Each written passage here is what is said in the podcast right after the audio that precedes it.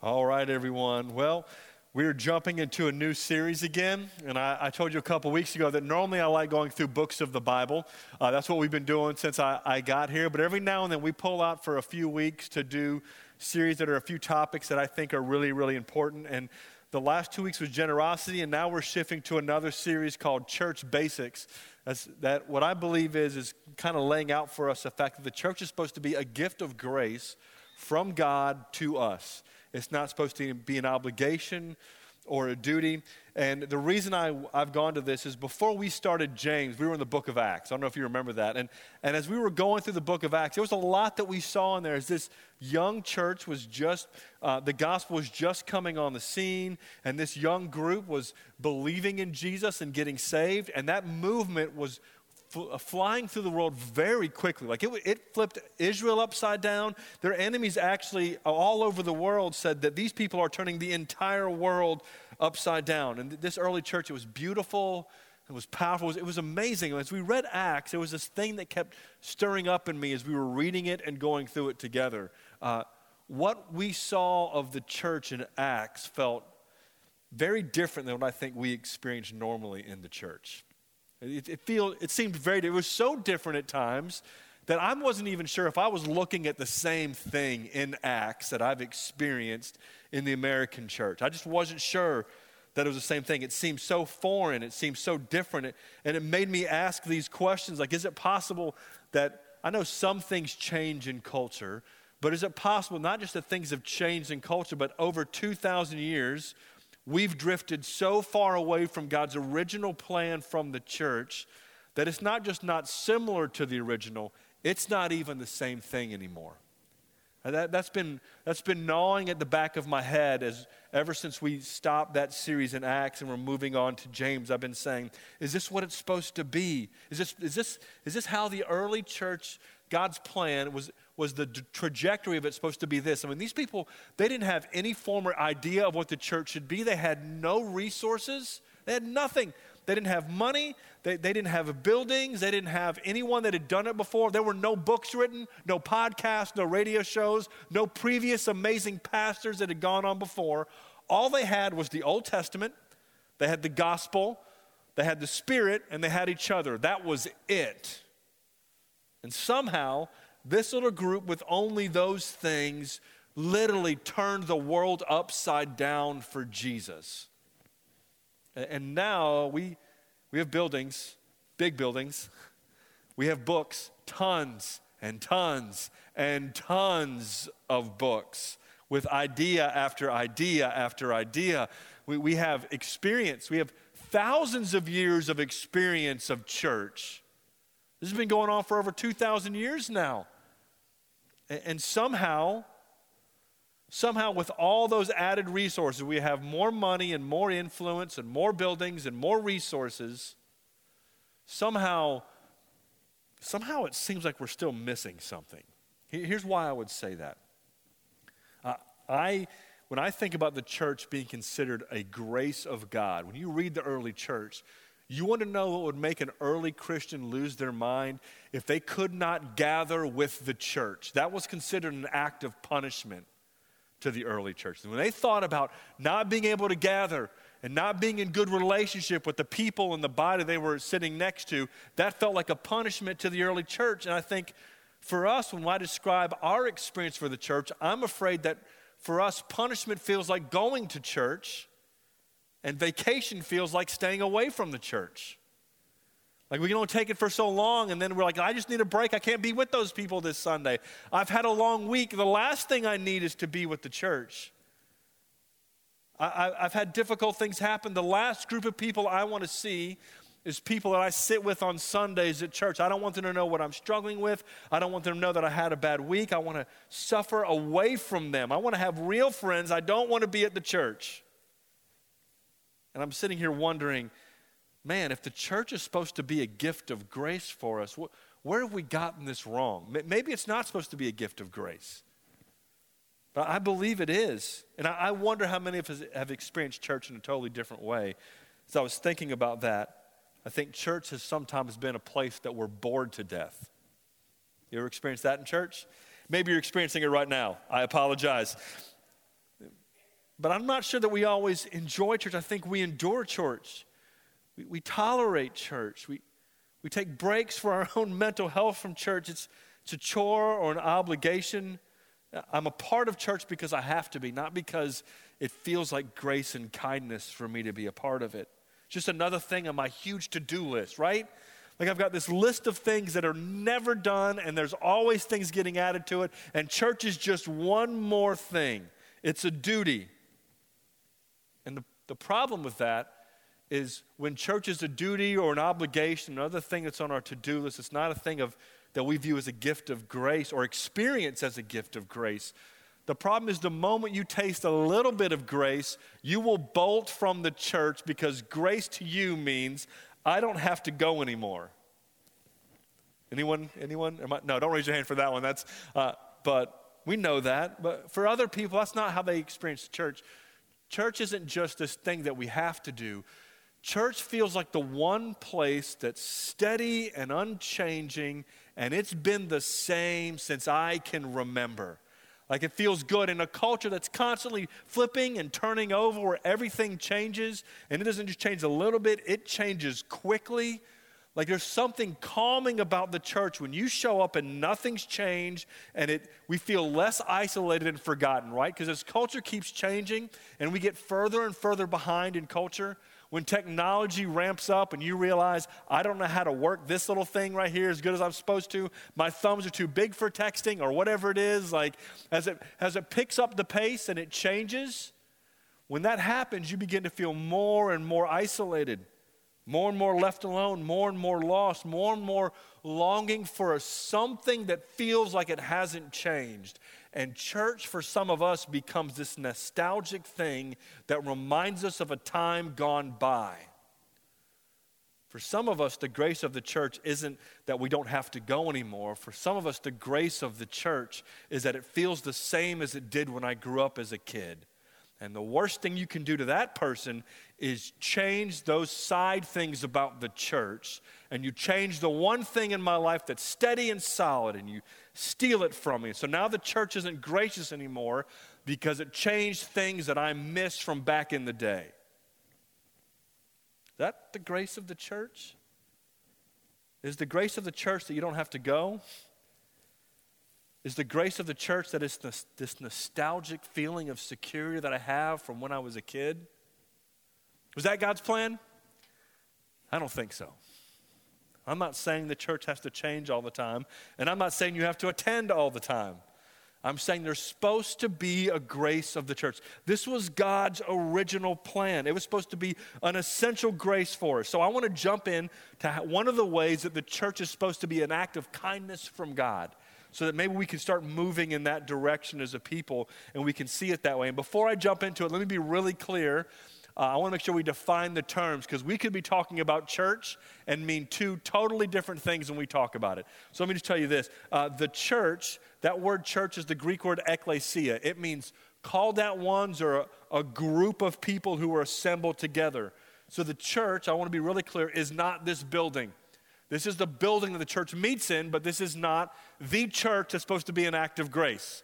This is just sticks and stones and mortar, and I almost said sticks and stones. I don't know why I went there. But, anyways, this is just a building. This is not a gift of grace from God. This is a building that the church uses. The church is not a time, it's not a time that we get together. The church is not a corporation, the church is a group of people who have met and encountered Jesus and been saved by him. And because of that encounter with Jesus, we're connected to one another. The church is a relationship. That's what the church is. So when I t- say church, I don't want you to think about a pastor. I don't want you to think about a program. I don't want you to think about a building or an organization. I want you to think about a people. So when we're talking about church being a gift of grace to you, here's what I mean very specifically to you and I in this room the gift of grace that God has for you are sitting in the pews around you. You and I are the church. We need to look around. You can actually move your heads. You guys know I can tell when your head doesn't move, right? Like I can see you. Okay, I want you to look around. These people that you may not know, that you've never sat next to, or that you may know, these people and your relationship with them is supposed to be a gift of grace from God to you. this. How y'all feeling about that gift right now? Don't say it out loud. You weren't going to. I don't even know why I said that. As if you were actually going to say, I'm not feeling more great about that, Fayez. Um, it's supposed to be a really good thing. And so for the next several weeks, we're going to unpack in Ephesians chapter 4 ways that God intended the church, you and I, to be a gift of grace to one another. All right? So you turn your Bibles to Ephesians chapter 4? Ephesians chapter 4. That's what we're unpacking here for the next couple weeks. In Ephesians chapter 4, uh, the book of Ephesians is rock solid. I love this book. I almost was going to go this book next, but I decided to do uh, jump into Ephesians chapter 4 for us. And Paul is talking about the church. And I want you to see what he says in Ephesians chapter 4, verse 7. Here's what he says there But grace or kindness, but grace was given to each one of us according to the measure of Christ's gifts.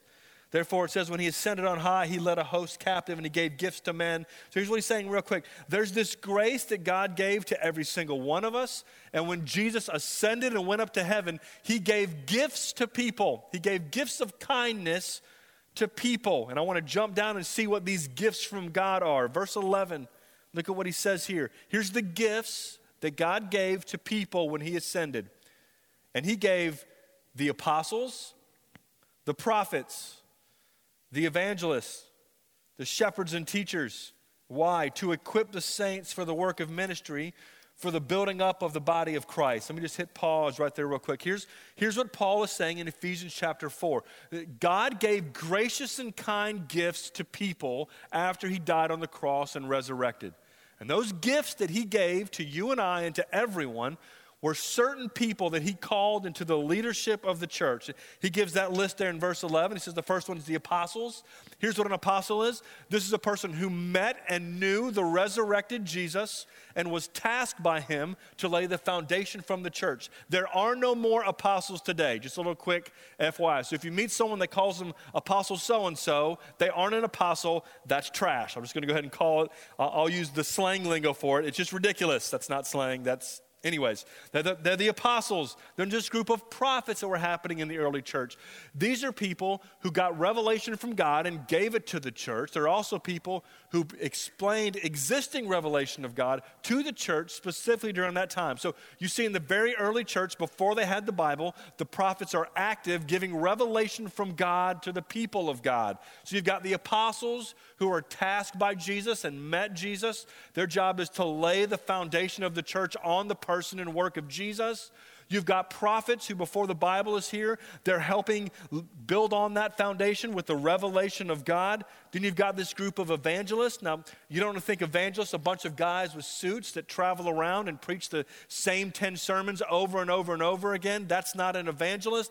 According to the Bible, an evangelist is someone like Philip this is a guy who traveled around meeting people, sharing the gospel, leading them to Jesus, and starting churches. That's what Philip does. That's the guy that met the Ethiopian eunuch. And on his after that, where does he go? He goes to Samaria and plants a church. Like evangelists of the time, these are your church planters. These are your people who are out reaching people over and over and over again. And then there's a fourth group there. It says the shepherds and teachers. In the Greek, that's kind of one thing where the idea there is it's the shepherd teachers or the pastor teachers. The, the fourth group that God gave to the church was the apostles, the prophets, the evangelists, that's missionaries or church planners, and then the pastor teachers. Those are the four gifts that God gave to the church. And so here's what that means for you and I that one of God's plans for the church to experience His grace, His gift to you and I, was that he sent gifted and called leaders to the church. Now, here's what that means for me, and it, here's what that means for you. Because I, we don't have apostles now. I don't, I'm not digging the whole prophet thing. We probably have evangelists, um, and we do have pastors slash teachers. And I look at that and I hone in on that last one, pastors slash teachers. And here's what that means that means I'm supposed to pastor you in such a way that you experience the grace and kindness of Jesus. The way I interact with you should be a gift of grace to you. Feels like a pretty overwhelming job description, if you ask me. And let, let me tell you why. Because when I think about doing that, I think if I asked you all, if I gave everyone in this room a blank piece of paper, here's what I want you to do. I don't want your name on it, but on that list of paper, I want you to write every way that you think a pastor should serve you so that you experience the grace and kindness of Jesus. I'm, I'm kind of curious. I, I, really want you to start getting that list in your head. Are you doing it? He, he, here's the concern that goes on in my head. If I actually asked you to do that, and if instead of an offering, you did me the kindness of dropping that in the offering plate, and I read all of those lists on Monday, here's what I know would happen every single one of your lists would be distinctly different. You would have a different game plan in your head of how the pastor should be an act of kindness to you. You would have your own agenda and your own idea of how it should happen. So we've got this problem. Do you get to write the list of the ways that I'm supposed to be an act of kindness to you? And then I thought, well, man, I don't think that's a great idea. Maybe I should write the list. That's a really bad idea. As if I get to sit up in my office and say, you know what? Let me think of ways that I can be a gift of God to these people. Doesn't that sound arrogant to anyone else? Like, I don't, I don't think that's the way. I'm really glad that's not God's plan. God's plan was not that I get to write the list and the job description. His plan was not that you get to write the list or the job description. Are you offended yet? Good. His plan was that he gets to write the list and he gets to write the job description. He says, I have, I have a plan for the leaders of the church they would be a gift of grace to you, and here is what I want them to do. Ephesians chapter 4, verse 12. What are these, these leaders in the church supposed to be doing? Verse 12 says this to equip the saints for the work of ministry. I'm going to add another one there to equip the saints for building up the body of Christ. Here was his plan so the church would experience the kindness and grace of God. His plan was that he would give gifted leaders that would equip the saints for the work of ministry. And when you think about that for a moment, that, the, that his plan let me be real specific. His plan was that I, as your pastor, would equip you to do the work of ministry. And his plan was that I, as your pastor, would equip you to build up the body of Jesus. Man, that feels just as overwhelming as the first one that was going on in my head. And when I normally think about it, I think we read these verses and we flesh out in a very different way. We think that the pastor is supposed to preach a good sermon on Sunday, make sure the show is good every single week. And we think the pastor and the staff are supposed to do the work of the ministry, set it up so that we can show up and enjoy the show and enjoy the fruits of their ministry. We think the pastor and the staff are supposed to build up the body. And Jesus' plan was not that the pastors and staff would do the work of ministry or build up the body. Not that they don't do any works of ministry, not that they don't do any building up of the body, but his primary plan so that the church would experience the grace of Jesus was that the pastors and elders, those teaching pastors, would equip the saints, the people in the pews, to do the work of ministry and to build up the body of Jesus. Now, listen, I, his plan is that I would equip you, that I would give you what you needed, that will make you proficient to do the works that he has planned. So, how's a pastor supposed to do that? Let me flip over to another verse for you. Would you keep your finger here in Ephesians chapter 4? And I want to show you what 2 Timothy chapter 3 says. I'm trying to show you God's plan for people being equipped for the work of ministry. 2 Timothy chapter 3. Remember, keep your finger in Ephesians chapter 4. 2 Timothy chapter 3. How does God, what is his plan for the pastor to actually get this done?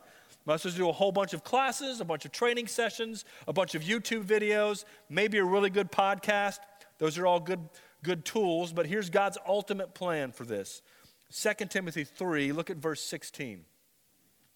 He says this All scripture is breathed out by God, and it's profitable or useful. And look at what this the Bible is useful for for teaching, for reproof, for correction and for training in righteousness. Let me lay these out. The, God said He gave the Bible, the Word, it's breathed out by Him, and it's useful for you and I for teaching. It tells you what is right.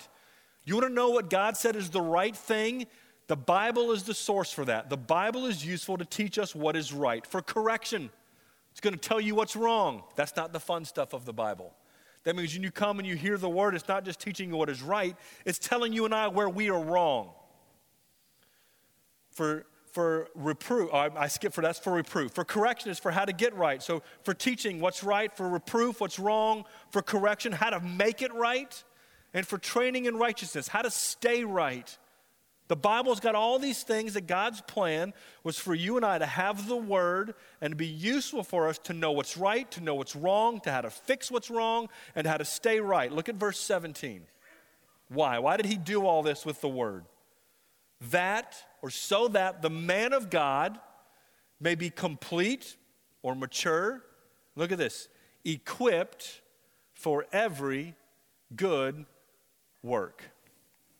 God's plan for the church to be a gift of grace for you and I is that He would send gifted leaders who would take the word in such a way that you and I would be equipped for the work of ministry for the building up of the body of Jesus. His plan is that you would get the word, that you would swim in the word, that you'd be saturated in the word, that over and over and over again, you and I would be feasting on the word and depending on the word to shape us and to mold us and to correct us and to form us and to equip us for every single good work. That means that the best way for me to equip you is to give you the word to give it to you over and over and over with clarity and pointedness, even if it makes us uncomfortable. The best thing I can do to equip you is to give you the word. It also means that the best thing I can do to equip you is to stir you and call you to get in the word for yourself. You can't, you're not going to be able to do the work. You're not going to be equipped if all you ever do is wait once a week to hear what I would say from what I got out of the Word every single week. What I have to equip you to do is over and over again, you to get up in the morning and you to get into the Word and you to see how it's useful, how it's profitable for teaching, for reproof, for correction, for training in righteousness, for you to be equipped for the work of the ministry. That is God's plan. Feels kind of simple doesn't it, when I say it that way?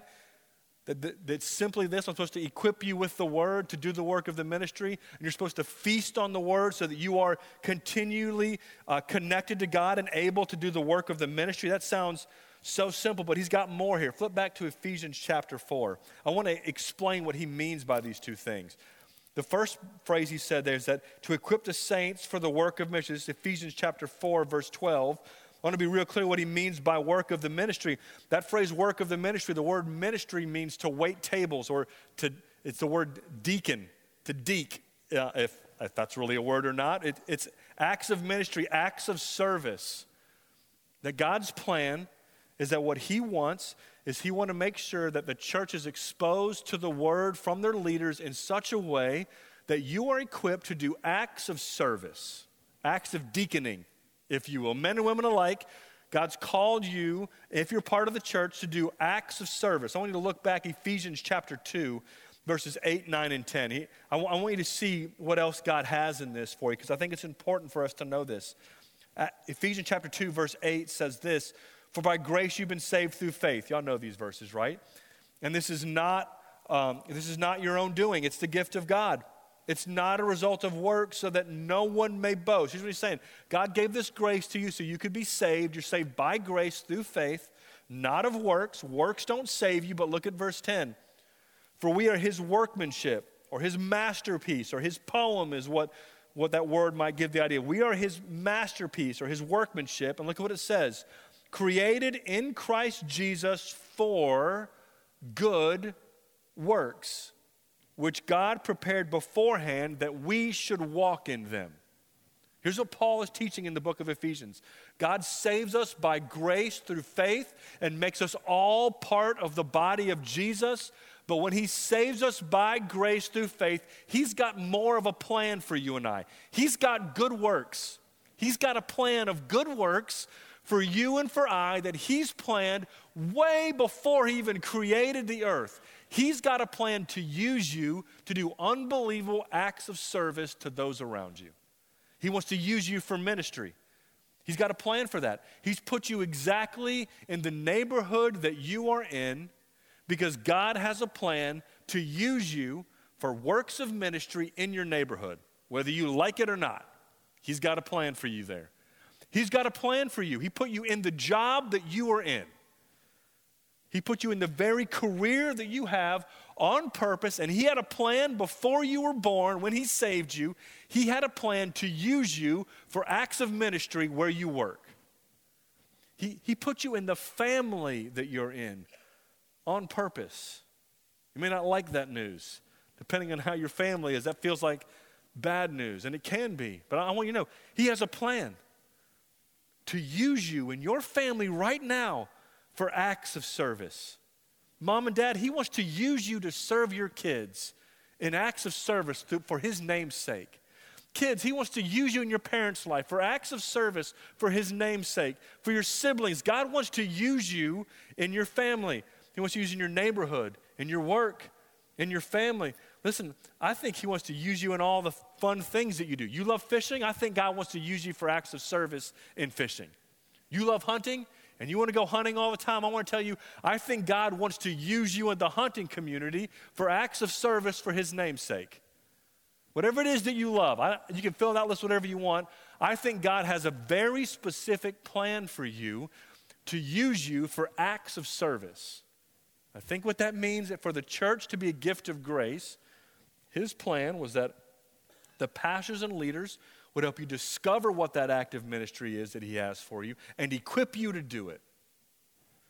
But I think sometimes that's really difficult for us because it feels like we're just going through our days and our weeks just trying to survive, not really realizing that He's got significant plans for your life right where you are at.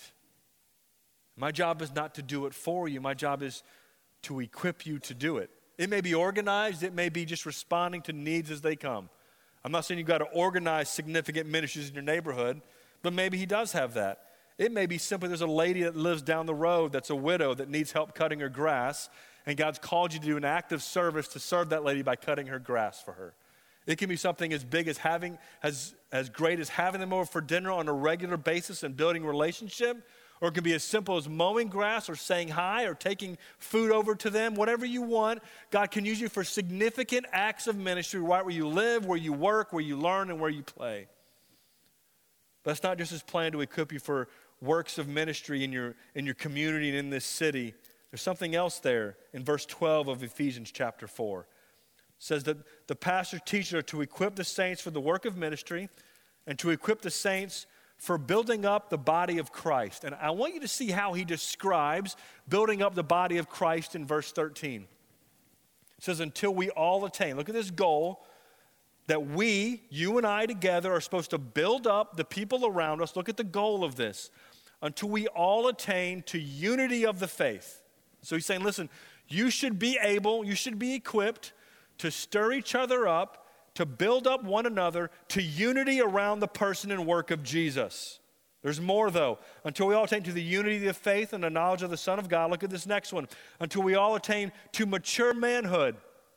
So you and I should be equipped to build each other up to maturity. We should be equipped to build each other up in unity around Jesus, to build up each other up to maturity in the faith. And look at this next one. To the measure of the stature of the fullness of Christ. Paul's really wordy. Let me say it like this We should be equipped to build each other up to look more like Jesus. To look more and more like Jesus. And even as I'm saying that, here's what I'm afraid is going on in your head. You're thinking, I can't do that. You're saying that I, every single one of us sitting in these seats, are supposed to be growing to the point because of the equipping that's happening from the church, from your time in the Word, and from the, the way we're leading you guys, that you're supposed to be equipped to the people around you to not only serve them, but to build them up to look more like Jesus. Jesus. That's phenomenal, you guys. I, just want you to imagine what the church would look like if this actually happened. Can, can you imagine for a moment if, if the training we've done about how you read the word and how you speak the gospel to one another, how you apply the word to each other with gospel grace, can you imagine if that was sinking in so deep that it wasn't just me trying to do that to all the people in this room? Can you imagine if there were hundreds of people in this room? I want you to imagine this hundreds of people that we're so in love with Jesus and so looking for the ways He's called us to serve Him, that we were so engaged with one another that throughout the week we're building each other up to look more like Jesus. Can you imagine what that looks like? It's not just happening on Sunday morning, but it's happening on Monday. Some of you are getting coffee and you're speaking that kind of truth to one another. You're grabbing lunch together on Tuesday. On Wednesday, you're in a small group together at a home. Like we're repeatedly together, and we're the type of people who are able to equip and build, not equip, to build each other up to look more like Jesus. Wouldn't that be awesome? Wouldn't the church feel like a gift of grace from Jesus if all of us were equipped to represent him and build each other up to look like him? It'd be fun. The church would be on fire. Because as you're talking before service happens, you're building each other up to look like Jesus in, in a real and practical way, not some weird, like up in your head way. You're actually speaking truth to one another. As the week goes on, you're building these relationships, you're bearing each other's burdens and stirring each other up to look more like Jesus. That's God's plan for the church, and it could be unbelievable if a church was like that. And I want to challenge some of you because I, I was asking myself this question. I started thinking through some of the trainings that we've done about gospel fluency or how to read the Bible, uh, how we've tried to set up groups that get together in small groups either on Sunday morning at 9 or Wednesday evening at 6 or throughout the weeks in living rooms. What we've tried to do to create those moments, and sometimes it's felt like there's been this, this resistance or this fear of it. There's been a disconnection from it and I'm afraid that the more we resist that and the more we disconnect from it, the less the church will feel like grace to you. And the more it will feel like a burden and something that's heavy on you. It won't feel like good news. It'll feel like, like something else that you don't like and you don't love. And you will miss the grace of Jesus if we disconnect from the church in this way. Like I, I think God's plan is for that to happen. I think when Jesus died on the cross, he left the church every man, woman, and child could encounter the good news of Jesus. That's what he wants. He wants people to be able to, to meet him and be saved by him and be changed by him. And his plan is not to do that only through the pastor, his plan is to do that through you. Listen, I want to remind you of the good news. Jesus came and died on the cross and bore all of our sin and came back to life three days later. And what he says, if you place your trust in him, He'll forgive you, and He'll put resurrection power in you. He, he has enough, if He has enough power to bring Jesus back from the dead, if He has enough grace to forgive my sin, if He has enough mercy to not condemn me to hell forever because of the work of Jesus, then He can use you and I to serve and love one another. If His word can break into our stone cold hearts and make us come alive and cause our hearts to burn for Him when we were enemies. If His Word can do that, then it's strong enough to equip you and I to be used by Him in powerful ways for those around us. You don't have to go to seminary to do that. You don't need Bible college. You need Jesus and the Word and His gospel. And He's given you and I everything that we need to be able to do this. And I'm afraid that some of you here, you've been in church, but you never experienced that good news. Man, I, hope that one day you'll trust in Jesus and experience his life changing power. There's others here where I, I get concerned. You've been in church a long time, and man, you've been equipped over and over and over and over again. The thought of going to one more training makes you want to throw open your mouth and say, Please don't have another class on a Saturday. Please don't do it Wednesday because I ain't coming, right? Am, am I right? Or no? Okay, we're not head nodding today. I got it. I got it. Fine, I'll just preach longer. Just kidding. I'm just kidding.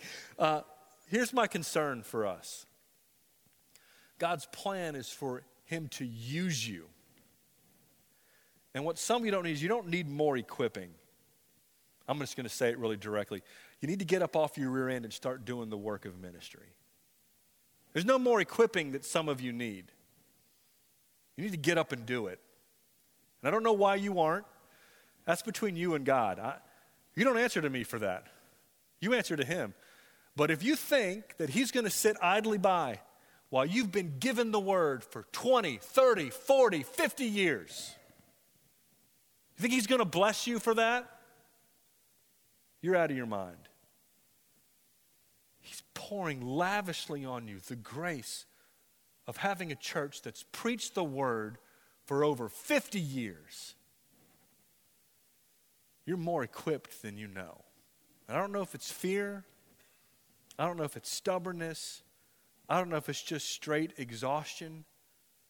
But Jesus has a plan to use you for every single day of your life. He's not done with you yet. You breathing? He's got a plan for you. I don't know if that's with your family, with your neighbors. I don't know. But He's not done with you yet. And the reason I know that is because you are still here. He's got a plan for you. He's got grace for you. You could experience joy that you've never known as you get to minister on His behalf to those around you. You could experience it. I don't know what His plan exactly is, but I know He's got a plan. So let me ask you some questions to help you discover it. My challenge is this What ministry are you doing? I, know what ministries you're experiencing. I want to know what you're actually doing. Who are you ministering to? Who are you serving? What good works does God have planned for you this week, just this week? He's got something for you. He doesn't, doesn't want you coasting this week. Let me ask you this Who are you specifically helping right now to look more like Jesus? Who are you talking to? How are you helping? How are you helping those around you actually do that? If you can't answer those questions, then I want you to know it's time for you to find out what the ministry he has for you and who he wants you to use to build up to look more like Jesus. And if you need help being equipped for it, I'm telling you, I'm available to do it. I need you to tell me, I want to be equipped for this. And we'll sit down with the word and I'll teach it to you and send you on your way so you can do it equipped by His word and by His work of the Spirit. He's got a plan to use you. For others of you, man, you're pouring out ministry all the time. Some of you are pouring out all over the place. You're doing it in your neighborhood. You're doing it in your small group. You're doing it at your job. You're doing it here at church. You're serving and you're serving and you're serving and you're serving, and you are flat wore out. And I, I want to encourage you. The Bible doesn't just equip us, it sustains us. Man, for some of you, I mean, you just, I, I just think about what you do, some of you and I'm talking like there are evenings that you are up late pouring yourself out. You're doing ministry. You've got neighbors coming over, and you know you don't have another inch of margin for them. You don't have another inch to give anymore. You've been doing it for so long, you don't have anything left in the tank. And I want to encourage you would you just hit pause for a moment and make sure you stay in the Word? Because if you are pouring out and you are pouring out and you are pouring out and you are pouring out and you neglect the word and you neglect the word and you neglect the word, it will suck you dry. You can't sustain 5, 10, 15, 40, 50, 500 million years. You cannot sustain years of ministry without recharging and feasting on the word. Listen, the word doesn't just equip you, it sustains you for the work. And if you've been throwing down for years without feasting on the word, you're going to get bitter, you're going to get angry, you're going to get joyless, you're going to get exhausted. That's not his plan of grace for you.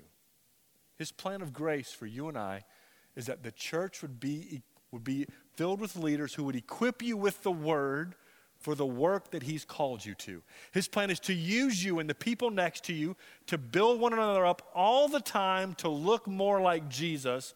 And all of that is done through the Spirit, equipping us through the Word and sustaining us through the Word. So, church, right now, as, as you're engaging in ministry or you're trying to figure out what ministry to engage in, I want you to know that God's plan is that the church would be a gift of grace to everyone around you. And the, His best plan for that is that you would be equipped to do the work of ministry. Would you bow your head and close your eyes? I'm going to guide you in a moment of response. I don't know what God would have said to you, but now's the moment for you to do business with Him. Has the church felt like a burden or a duty or an obligation to you?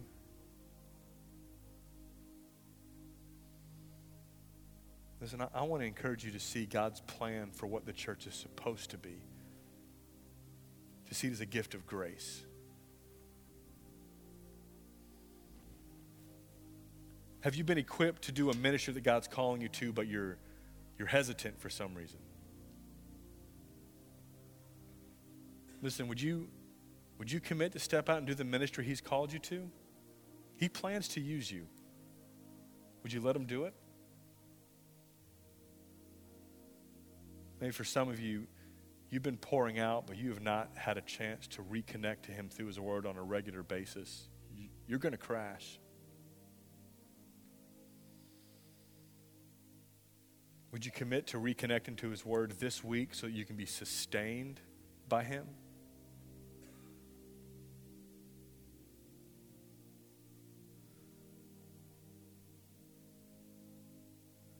Heavenly Father, I, I pray for us all here today. God, we, we want the church to be gift of grace. We, we want to stick with your plan. And so, God, I'm praying. I'm praying we'd be a people that wouldn't be centered around me or staff or a program. God, God, I'm praying we'd be a people that would be centered around you. God, I'm asking that you would, you would help us to equip the men, women, and children of this church for the work of ministry that you have for them. God, I pray you would give us faith that you'll actually, you actually are able to use us and strong enough to do that. God, I, I'm praying you would help us to equip each other, to build each other up to look more like Jesus. God, I, I'm asking that we'd be so saturated in the Word that we'd be able to speak the, the truth of the grace and kindness of God to one another so that we'd look more like Him. God, give us kindness and boldness to be able to do that with one another. I pray we do that in faith that you're strong enough to use us. God, I'm praying you to make our church a blessing to everyone that's here. And I pray it all in Jesus' name. Amen.